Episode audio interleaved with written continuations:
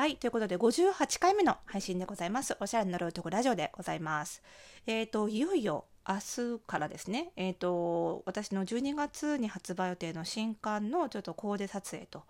いうことで、今日最終の、まあ、あの、衣装、掲載するね、衣装を使う衣装の購入とか、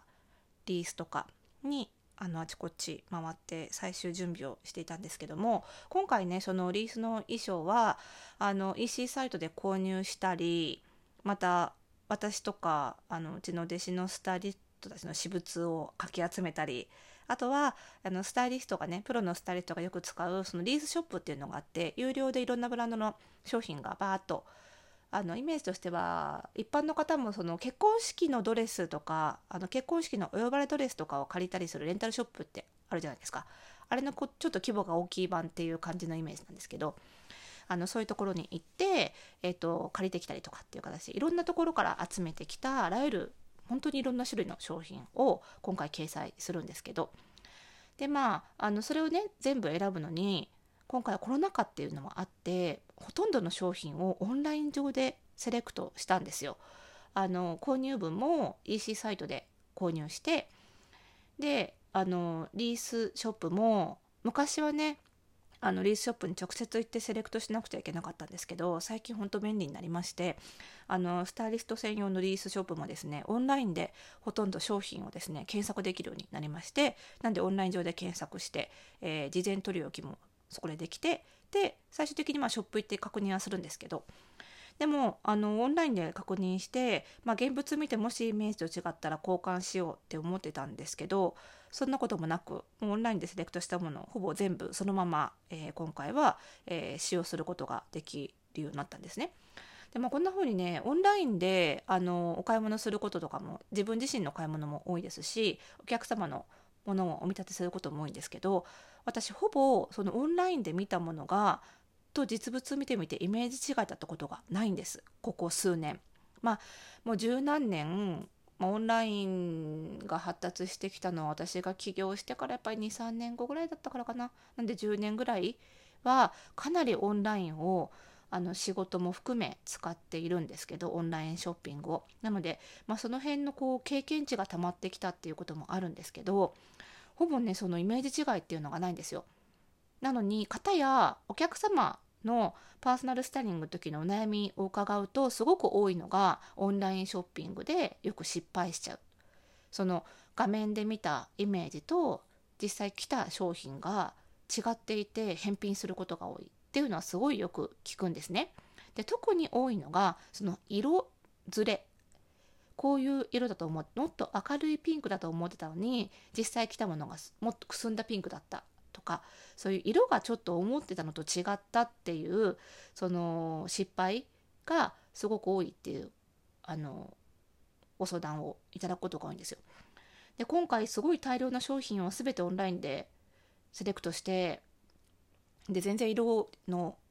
思ってたのと違ったっっていうねズレがなかったので改めて私はどうして色ずれっていう失敗を起こさないんだろうなっていうのをちょっと言語化してみようと思ったんですね。まあ、経験値っていう一言で片付けるのはあまりに乱暴なので あのねぜひこの私が培った経験値というのは結局のところどういうスキルを伸ばしてきたっていうことなのかなっていうのを言語化できればきっとねあの皆さんにも役立てていただけるなと思ったのでちょっとそこを考えてみて一つの一つのまあ答えというかあこれもあるかなっていうのがヒントが見つかったので今日はちょっとその辺りのお話をしていきたいと思います。それではスタートです。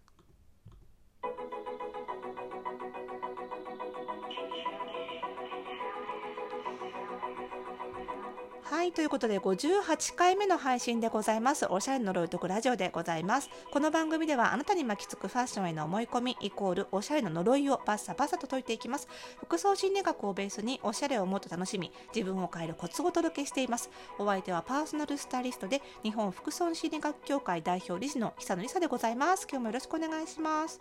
まあね、このオンライン上で見たものと実物の色ずれっていうのは、まあ不可避ですよね。避けようがない。もうどんなに実物と同じように写真を撮ったところでやっぱりそれを見る人のディスプレイの色環境まではね、設定できませんのであのそのディスプレイの色がずれてしまっていたら写真をどんなに現物に近く上げたところで意味がないわけで、まあ、そういう意味ではねあの EC サイト側としてはお客様のディスプレイ環境までは設定できませんので、まあ、そういう意味でどうにもこうにもしがたいよねというところでなかなかね EC サイト側もいろいろ悩ましいところだとは思うんですけれどもでそのお客様サイトとしてねあの我々消費者サイトとして何ができるかっていうと前ね一回、あのー、このラジオおしゃれの乗るとこラジオでもなどの回だったかな忘れちゃいましたけど あの通販の失敗を減らすためにっていうことであのできる限りいろんな商品画像を見ましょうっていう話はしたと思うんですよ。でその中で特にそのスタジオで綺麗に撮った写真を見るのもいいんだけどそれに加えてできれば着画といって誰かが来てその街中でスナップ的にパチッと撮った写真も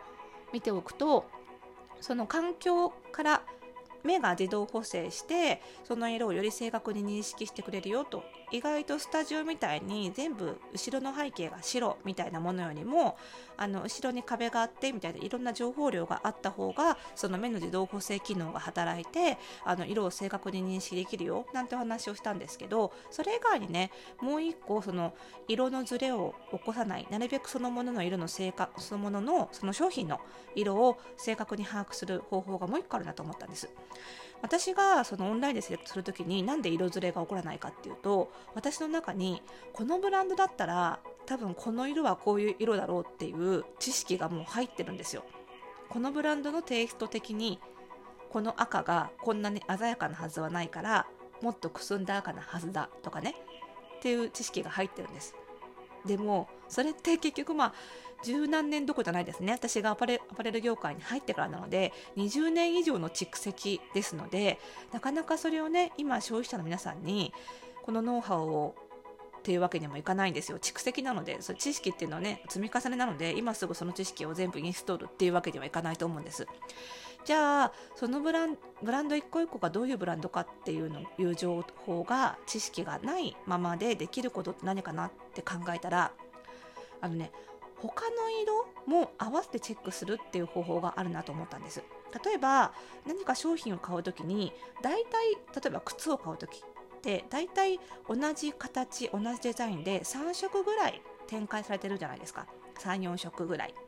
展開されてる時に例えばそうですねちょっとカラーパンプスを買おうなんて思った時にえっ、ー、と赤っぽい色と黄色っぽい色と青っぽい色の3色がありました。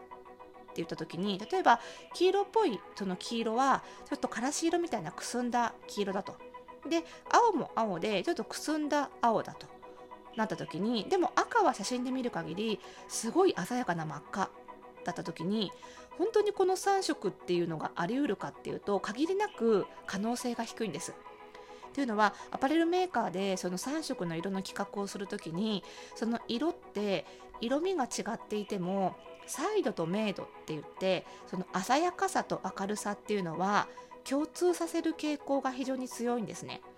なので例えば黄色がくすんでいる青もくすんでいるのに同じ商品の赤だけ鮮やかな可能性というのは確率的にかなり低いんです。全部くすんだ色なはずなんです。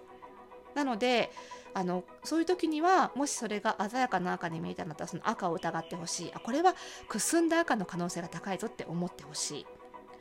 で同じようにやっぱりアパレル商品の色の企画をする時っていうのは大きくそのシーズンのそのブランドのコンセプトに沿って色出しっていうのをしてるんですね。